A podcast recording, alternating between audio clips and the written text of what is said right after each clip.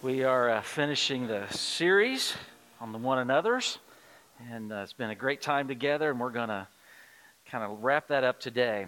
However, I just want to show you something. Before church, somebody came to me and they gave me this, this beautiful tray. It's strawberries covered in chocolate and more chocolate and more chocolate Somebody saw me carrying this and they wondered if I was going to share with you today. Uh uh-uh. uh But if I could, I would pray over it and we would multiply it and it would just be uh, spread around if we could. Actually, there's a, there's a little bit of a story behind this. The person who gave this to me missed church last week. And so the new rule at Pathway is when you miss church,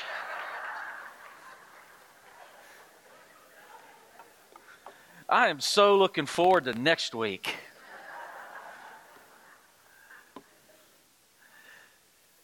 As we finish our series, um, I'm really, I'm really today. I have to tell you, I'm really passionate about today. I, I hope I can even, I hope I can even get this done. You have to remember, my uh, my life in ministry has not been spent in traditionally minded churches, and by that I mean. Um, we've planted churches both here in the U.S., we've planted churches overseas. We've worked on in, in five continents sharing the gospel. We, we've just, our, our ministry has been so different than, than many. And, and this message today just, just kind of lights my fire. So I, I hope, uh, I hope I don't offend anyone if I get a little bit passionate today. So here's the thing if there was one question that we could ask people and they would do it. This one question could, could kind of could really change the world. And the question, if we were to look at this question in the Old Testament, in Genesis chapter 4, the question was something like this Am I my brother's keeper? If we were to ask a similar question from the New Testament, it would be found in Luke, and it would be asked this way Who is my neighbor? Now, here's what's interesting about both of those questions. In each instance, one in the old and one in the new, the person asking the question was trying to avoid responsibility. In, in Genesis chapter 4, you remember that's the story of Cain and Abel. And if you know the story well, you know, uh, Adam and Eve had they had Abel and they had Cain and and there was this conflict between the two brothers. That's never happened before, has it? And there was this conflict between the two brothers and, and I don't know what happened. The scriptures do not tell us what happened to make Cain get so mad with his brother that he killed him. I don't know what it was. I have a brother and I have suspicions but that's for another day. But Cain offs his brother. And then God comes to Cain, and, and, and God just, I'm just, in colloquially speaking, God just says, uh, Hey, Cain, where, where's your brother? And instantly, Cain knew something was up, and he, and he says, Who? What? What? What? What? What? Am I my brother's keeper?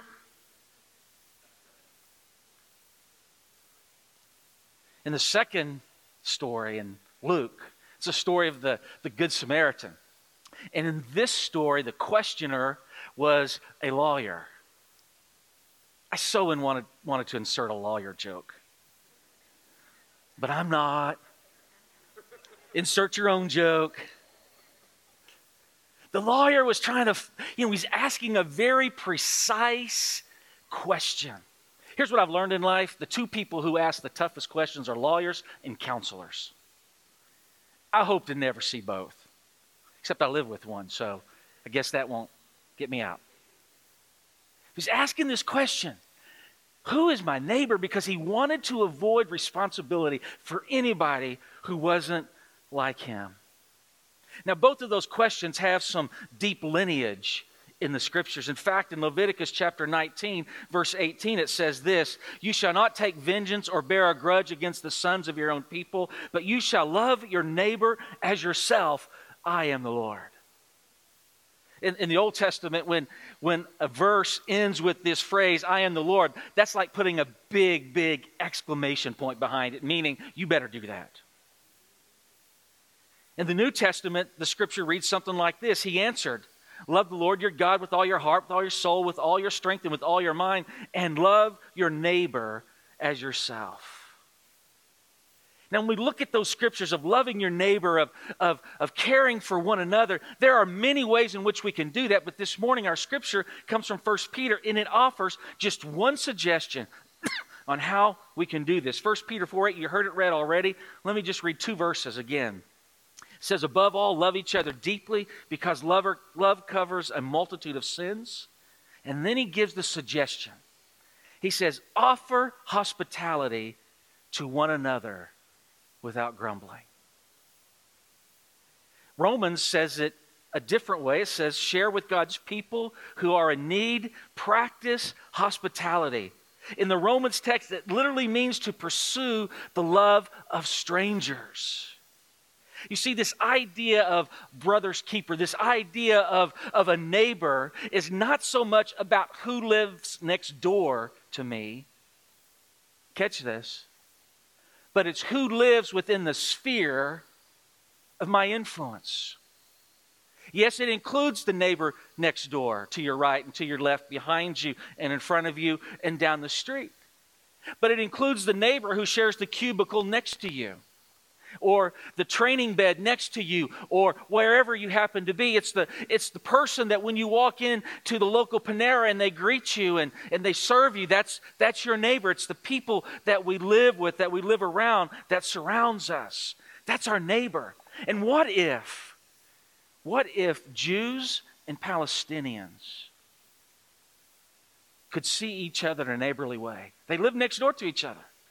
But what if they could see each other in a neighborly way? What, what if North Korea and South Korea, who once were family, what if they could come together? What if the KKK and Black Lives Matter, what if they could learn to see each other as their neighbor and their brother?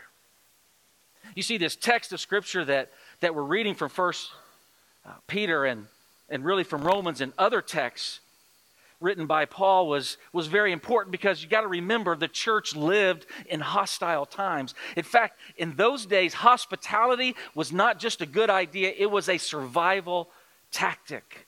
Christians traveled around the Greco Roman world, and as they were traveling from place to place, often just because of their faith, they were targets. And by the way, the month of November has been the month to, to pray for the persecuted around the world. Did you know that there are more Christians dying today for their faith than at any other point in the history of the world?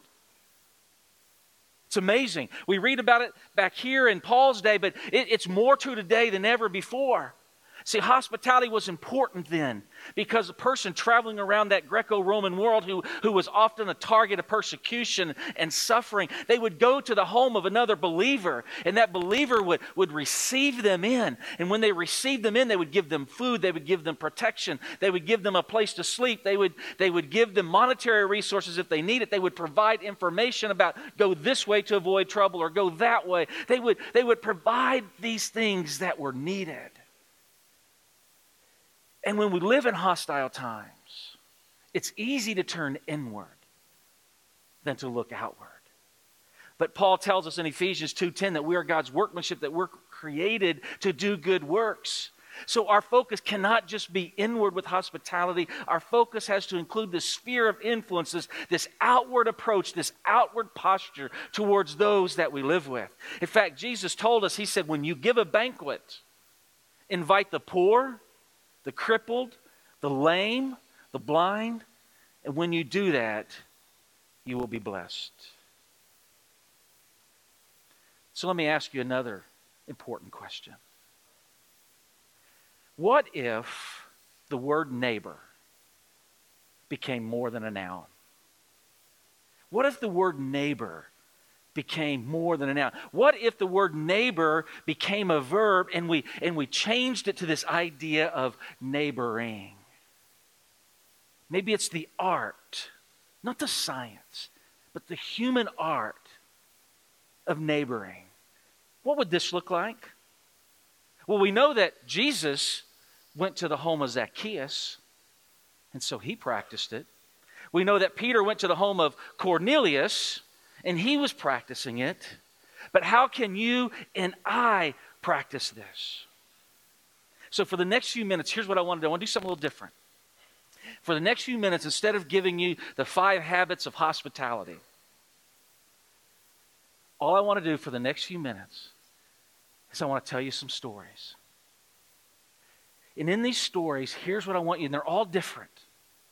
They may seem random, but they come together because all of these stories present a picture of hospitality at various different levels. So, on the screen in a moment, you're going to see pictures that represent these stories that maybe it'll help you to remember what these stories are about. So, so here's story number one 1500 years ago, there was a saint whose name was Saint Benedict.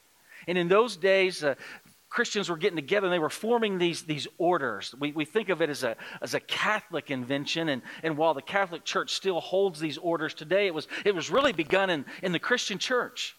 And so these, these saints would come together and they would form these orders and, and often monasteries surrounding them, and they would write these things called rules.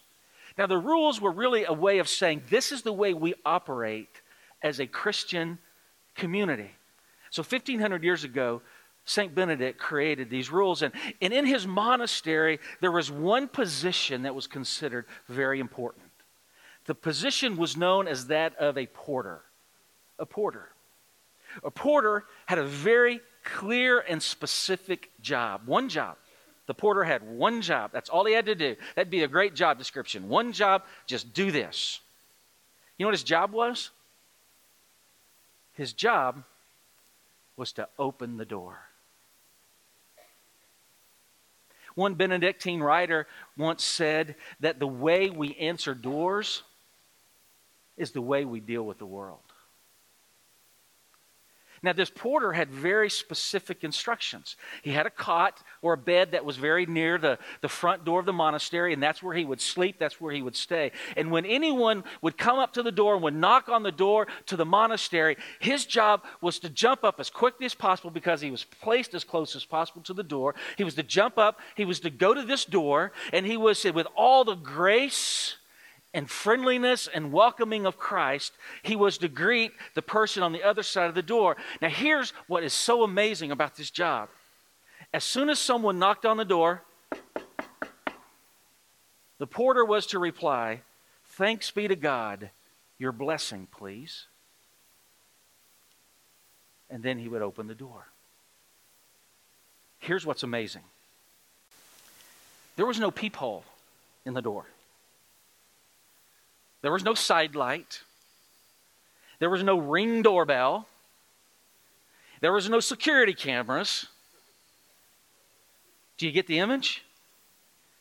So here's someone on the other side of the door, the porter's on this side of the door, and the porter is supposed to open it not knowing who is on the other side. The way we open doors gives us a perspective on the way we live our lives. My wife and I recently uh, moved into a, a new home, and, and we, ha- we do, we, we, we, have a, we, have, we have a smart home. Do you have a smart home?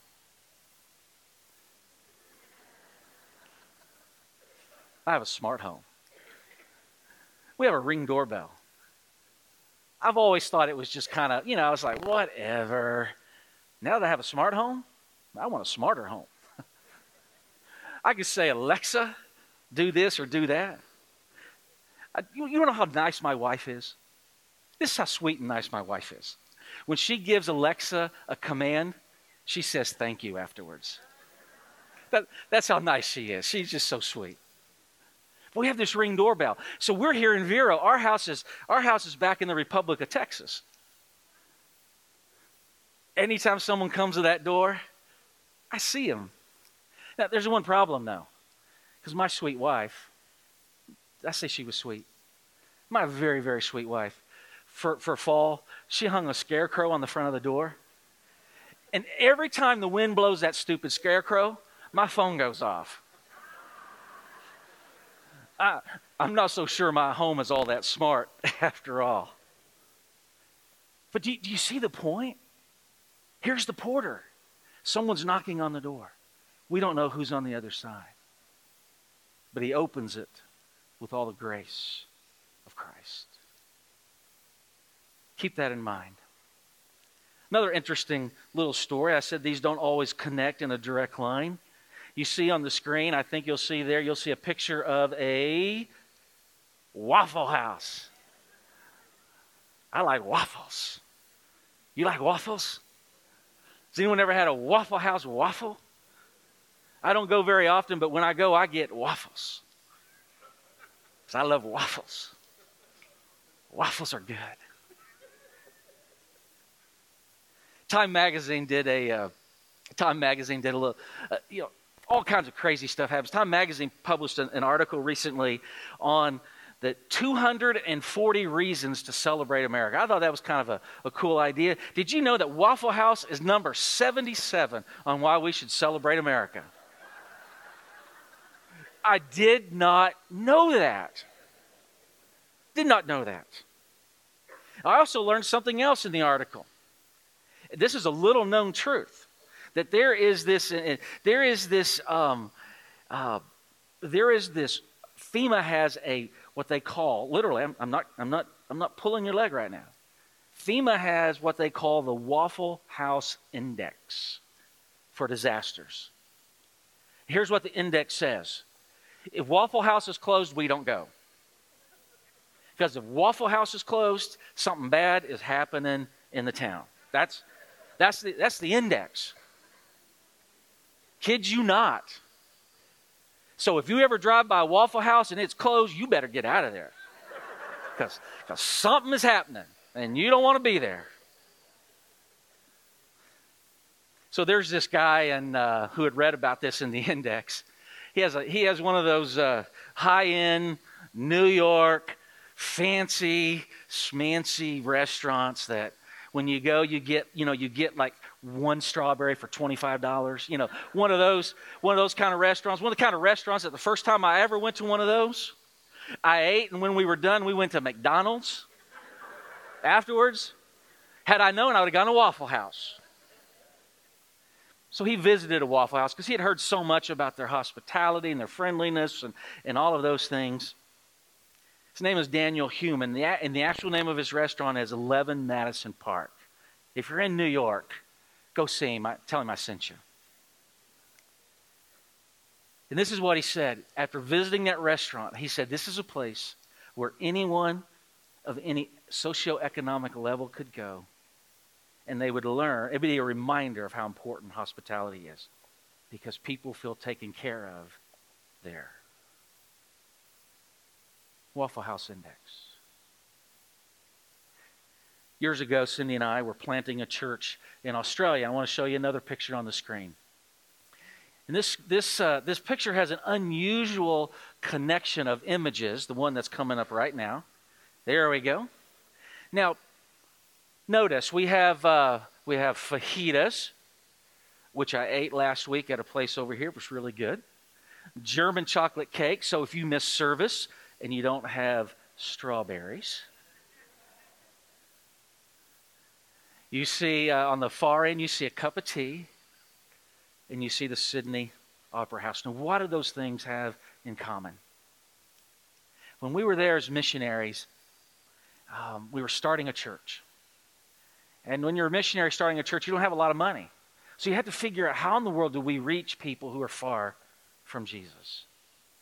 Well, we know in Australia that, that uh, like, like most um, um, uh, Commonwealth countries, is they love tea. Now, my wife loves tea. In fact, my wife is sitting down here and she has a cup of tea on her right at this very moment. That's a sickness. But she has a she has a cup of tea. My wife, we don't, we're still in boxes, but she has like four boxes of teacups from all over the world. I mean, how many teacups can you use at one time, right? But my wife's ministry, and it was an awesome ministry. Her ministry would be to meet women, Australian women, invite them to our house for tea. And so she'd bring out her teacups and she would serve the women and they would sit in the, they would sit in our in our living room, what we called a living room. She'd sit in the living room and she would serve them tea and she would serve them tea and biscuits. And they would eat and they would talk women stuff and and uh, I had my office in the house, and on, on, on tea day, I always tried to either be gone or be somewhere else in the house. But one time I just I had just happened to pop. I, I kind of walked by and tried to stay out of sight and was just looking at them, and they were laughing and having a good time, and they were sipping their tea and eating their biscuits. But that was a powerful ministry. Women would come. Then they would invite their, their female friend. And when they come over and they would talk and they would laugh and they would ask her about America. She would ask them about Australia. And bonds were formed, hearts were knitted. And I remember one time Cindy said, I think it's about time. Time for what? It's about time I present the gospel. And she did. And that day, some women got saved. But what does that have to do with fajitas and German chocolate cake? Well, when you go to Australia and you're an American, you're different. You talk different. Um, you, you know, you just, you're just different. And so we were trying to find a way. How do we connect with these, these lost people who are far from God? So what we decided to do is that we would open up our home. And our home would be the hub of this new fledgling church. And we would serve food that was not common to our friends and neighbors. So they would be so interested that they would want to come to her, our house just for the food, even if they didn't like us. But everyone likes Cindy. So we thought, what in the world could we serve? Well, there, can you believe it? There are very few places in Australia that serve fajita. I don't know why Tex Mex is not in Australia, but it's not. And so we decided we would serve fajitas.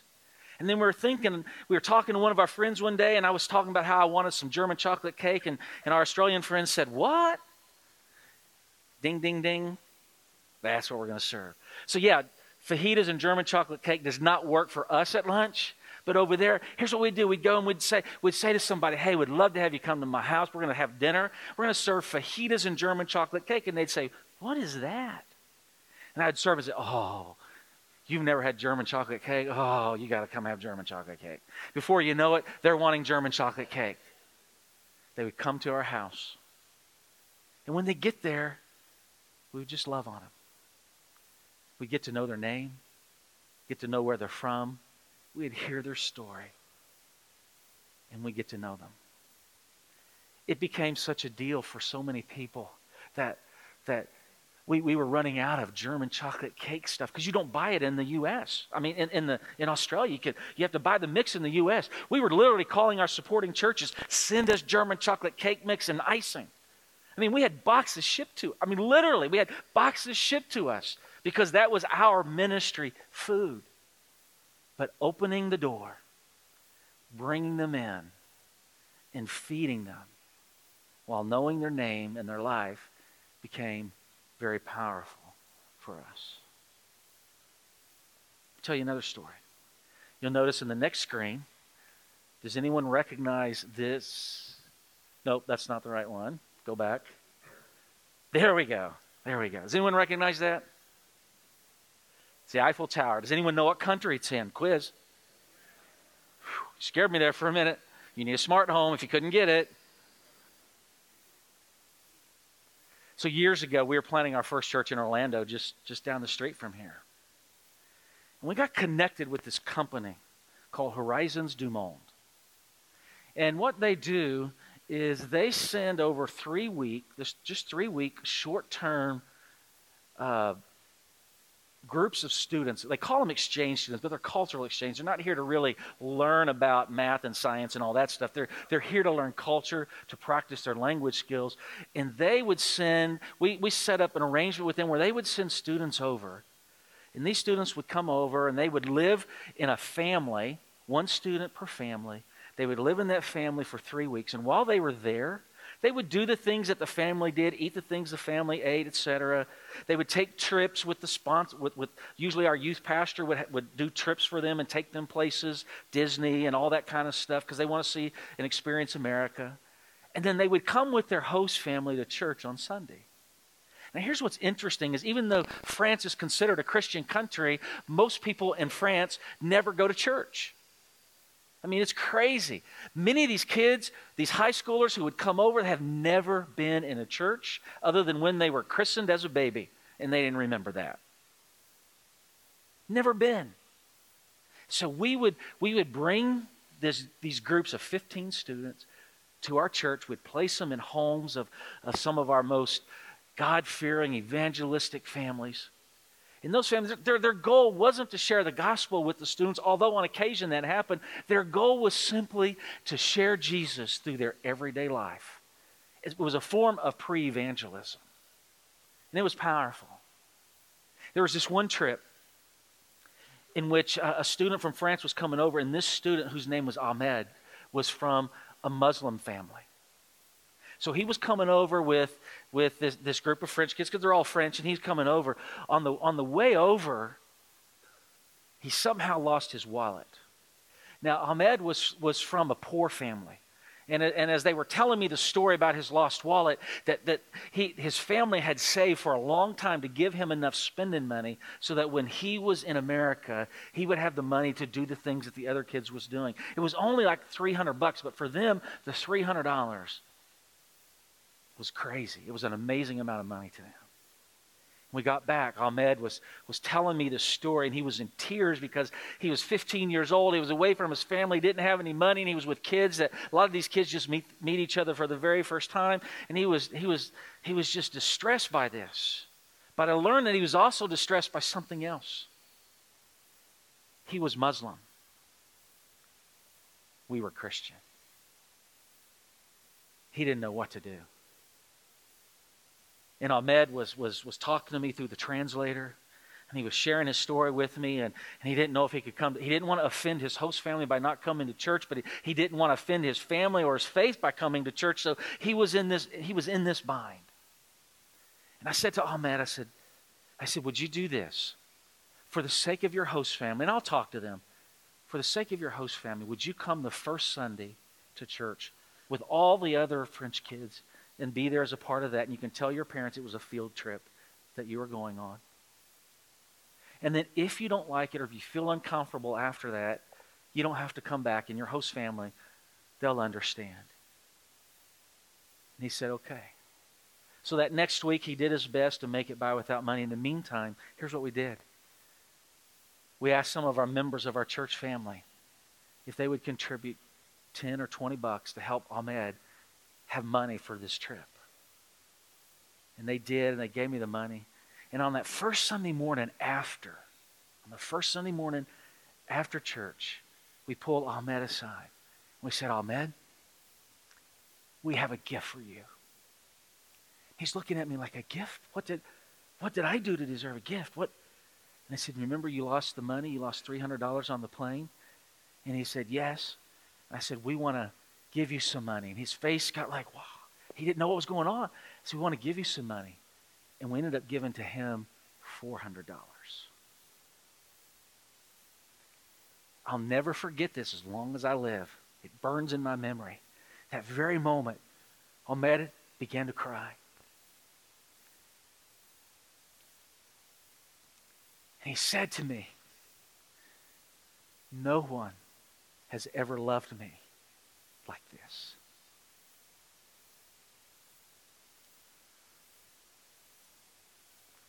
I don't know where Ahmed is right now, but I guarantee you he remembers that. Because that's what the church does. Final story. Final story. It's a, it's a story of a, a woman by the name of Rosaria Butterfield.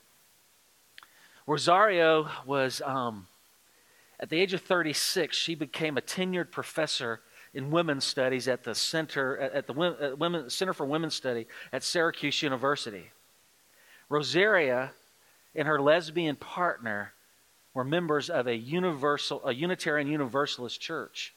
And she was a coordinator of uh, one of their, uh, what they called the Welcome Committee, but it was really an, an advocacy group. And up to this point, Rosaria, in, in her testimony, she says that the only Christians she had ever met were, and I quote, intellectually impaired. She said they were the kind of people who sent me hate mail or people who carried signs at gay pride marches that read, God hates fags. She said when she was a lesbian activist, and she was she began to even though she was an activist she decided that what she was going to do was she was going to write her post tenure book on the religious right the people she said that hated me and did all of those things. She was writing this book in, in the early 90s which as you recall was one of the heights of the aids epidemic. And she's in a lesbian and gay society. And, and so in where she lived in, in new york city there was a lot of, of other gay and lesbian folks who lived in her neighborhood, and they would spend time going from house to house to house because it was a crisis. Remember what we said about the early Christians in crisis? We tend to huddle together. That's what they did. They huddled together, the, the, these gay and lesbian folks huddled together for support and encouragement to eat together. In fact, she says that, that this group of people was her family, and people were coming in and out of these houses every day, all day, at all hours of the night. But she says that she noticed that her house wasn't the only one where that was happening as well. There was a guy on the block whose name was Ken Smith, and his house was like that too. People were going in and out of his house almost every day at various times of the day. And she says that, that she learned later that he was a Christian. And one day he invited her to come to his house. And this is what she writes. She says, I remember being conscious of my butch haircut and the gay and pro choice bumper stickers on my car. I remember awkwardly greeting my host at the door and pulling out of my, out of my bag two gifts a bottle of good red wine and a box of strong tea. She says, I, I was writing this book and I wanted to get to know these people, but not at the expense of sacrificing or compromising my moral standards. She says, My lesbian identity and culture and its values mattered to me a lot. And I came to my culture and its values through life experience and through research and deep thinking. And she says, But I liked Ken and Floy, his wife, immediately. And they seemed to be sensitive to that. For two years, she writes, she began going to their house. She says when she would go over there, she was loved and she was welcomed. She says there would be nights when they would gather around the dinner table and there would be Christians there that she didn't know, and she prepared herself for the comments they would make and the punches they would, they would give to her body, emotionally speaking. She was always scared of that. And, and, and she, at this time, she still believed that, like Karl Marx, that religion was the opiate of the masses. She believed that there was something wrong with Christians and there must have been something wrong with God because of all the things happening in the world. But she said, despite all of those beliefs, there was something about Ken's God that was alive and three dimensional and welcoming. She goes on to say this There's no way I would have ever walked into a church if I hadn't had a friendship with Ken and Floy Smith. Fast forward the story. She ended up accepting Christ. She married a man. She has a couple of kids. And now she writes for Christian magazines and Christian books. Because God did a work. But here's what she says about that. And this is what I need you to hear. She says it was impossible, it was impossible, it was impossible for me to get to Jesus without the bridge of Ken and Floy's home. You see, in the 21st century, We have a lot of sophisticated and highly technical tools and procedures for evangelism. We have training sessions, we have online courses, we have media resources, we have seminars, we have manuals, we have methodologies, we have books, we have all of these things. But as we study the scriptures and we look at the early church and its expansion, it happened because of a home. Max Lucado says long before churches had pulpits and baptistries, she had kitchens and dinner tables. Is it possible that in today's divisive, controversial, anxiety ridden world that, that Hispanics can live in peace with Anglos, that, that Democrats can somehow find common ground with Republicans, that, that a Christian family can be on a civil friendship, can have a civil friendship with the Muslim couple down the street. Is it possible is it possible that we're willing to open our lives up to people who are not like us, uh, whether they're gay or they're, they're lesbian or they're, they're any of these other things that we don't seem to like in the church sometimes? Is it possible that we could be like that porter, that we could open the door and then let them come in and eat waffles? Is it possible that we could be that kind of church? See what the early church did without the aid of sanctuaries and church buildings and clergies and seminaries. All they did was they had two things at their disposal. All they had was two tools. They had the clear message of the cross, and they had the simplest of tools their home. Brothers and sisters, when we get around a dinner table, something holy happens. Something holy takes place. We can see people. We can get to know people. We get to know their name. You see, in the church, we see the back of heads. Around a dinner table, we see one another. In the auditorium at a church, one person speaks, but around the table, everyone has a voice. Church services have clocks and I'm over. and around the table, there's time to talk. I want to say to you today, as I wrap up, that hospitality opens the door to uncommon community. And you know, it's no accident that in Latin, the word hospitality and hospital have the same result, and that's healing. When you open the door to somebody, you say to them, You matter to me. You say to them that I care about you. When, when someone invites you to their house and you go, you're saying to them, You matter to me, that, that I care about you. You're saying that I am worth the visit to that other person. I am worth the effort. You are worth the effort. That's what the church is about. In recent days, this church has had some trials. We'll never get through the trials and be a better church until we learn to be better with one another.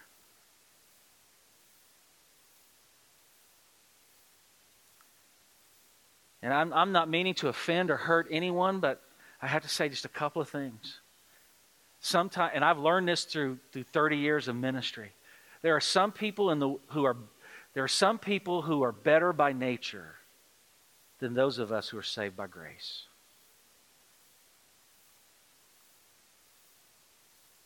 We have to learn to move beyond some of the things that we think divide us. We get hurt, we have to deal with it, and we have to move forward. If we cannot do that, God's people, God's church, if we can't do that, we should never expect anyone else in the world to do it. If you're not willing to do that, never complain again about a Democrat or Republican. Just quit. Don't complain about your neighbor down the street or who uh, rides a motorcycle early in the morning and wakes you up. Just quit. Because until you're ready to change, don't expect anyone else to change. So I'm going to give you some action steps this morning as we leave. On your uh, on your chair when you came in, there was a something that looked just like this. It's a house. Here's what I want to ask you to, to, to prayerfully consider today. Every single one of us know people who are lost and apart from God. I'd like for you to consider writing their name on this piece of paper. And what I'd like to ask you to do is to stick it in your Bible, put it on your uh, put it on your refrigerator door. That might be better because you'll see it more often.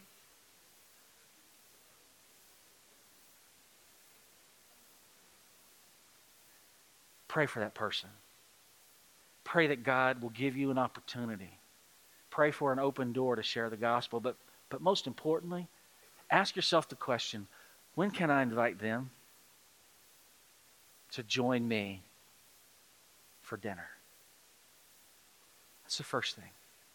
The second thing I want to ask you to do is I want to ask you to take not just one of these that's in your bulletin, but we printed up more. We printed up many of these. we will print up more if we need to. When you're living life this Christmas season, I'd like to ask you to give these away. You go to a restaurant, leave it for your server. You, you go have some in your pocket. If you meet someone at Walmart and you strike up a conversation, give them one. Someone at work that maybe you've never talked to, give them one. The season of grace. Grace is what everybody needs. So pass these out so that people can maybe come and join us and experience that. And you've already heard about the signs. Then this may seem crazy. But when you put a yard sign in your, in your yard, and your neighbors are driving down the street and they see that, first couple times they see it, they're going to look at it and say, Oh, what's that? What's that? And they're going to see the word grace. And guess what happens? It's in your yard. You've got your neighbor on your, on your list that you're praying for, and you've got an invitation. What more do you need? You've got Jesus in your heart. You've got a house. You've got a lost person. Invitation this Christmas, I'm going to ask you to step out of your comfort zone. I'm going to ask you to be a missionary right here in Vero Beach. Because while we're facing our trials here in this church, I guarantee you the trials that are being faced out there are probably far more serious. And I'll be honest with you, I love you. I mean, the more I'm with you, I'm loving you more and more. But I got to tell you, my heart breaks for those who don't know Jesus. And until we care like Jesus cared about them, we'll never be the church Jesus wants us to be anyway. Would you pray with me? Father, this morning as we uh, close this service up with a song, Lord, I just asked, God, I just pray, I just pray that you'd help us to, to get out of our comfort zones and to do the things that, that, that you want. Lord, help us to open our homes and our lives to my brother to the Samaritan. Lord, help us to do this in such a way that, that we take this, this, this simple message, the most simple message of all, the cross, and let us use the simplest tools of all our home for your glory.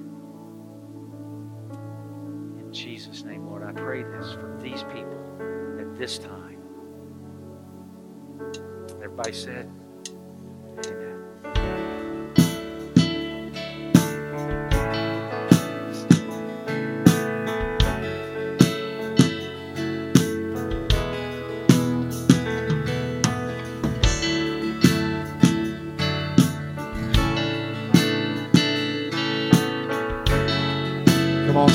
faith.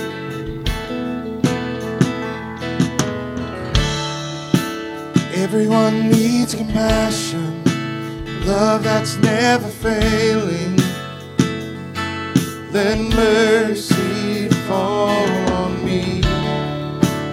Everyone needs forgiveness, kindness of a Savior. The hope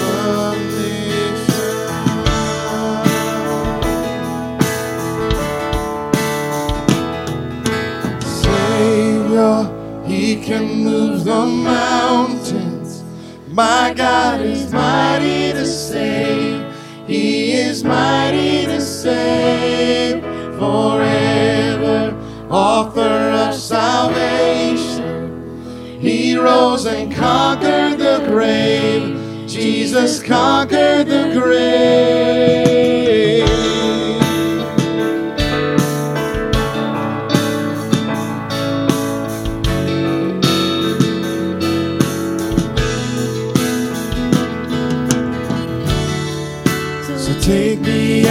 Find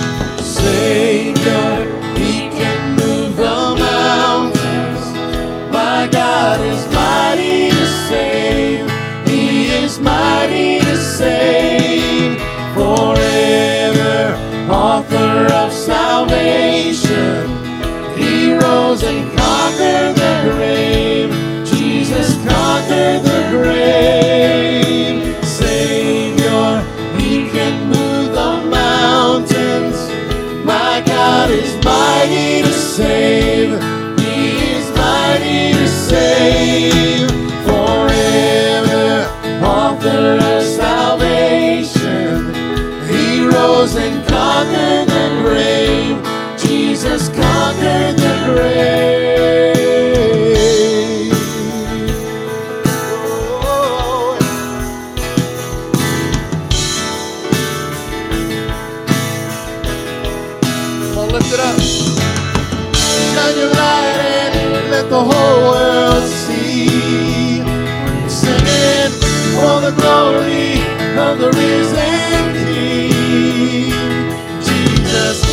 Your light and let the whole world see.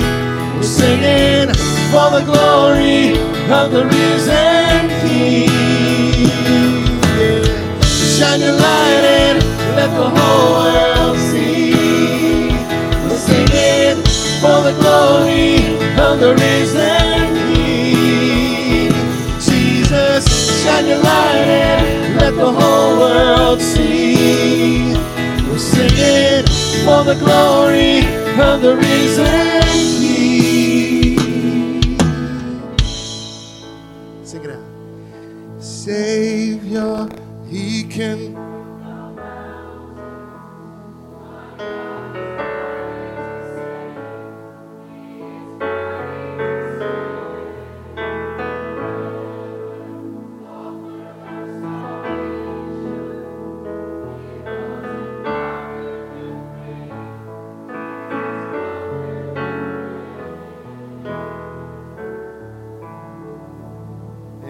Pray. Jesus, thank you for conquering the grave for us. Thank you for your victory over death, sin, and hell. And Lord, we are humbled that you've been with us today. You've been with us already. Continue to be with us, Lord. Spirit, move, convict our hearts, comfort us, counsel us, encourage us, Lord, to be neighborly, to be hospitable to be Jesus to those who don't know you. Lord, may we take the charge seriously uh, to invite, to think about those that are lost all around us. They're all around us, Lord.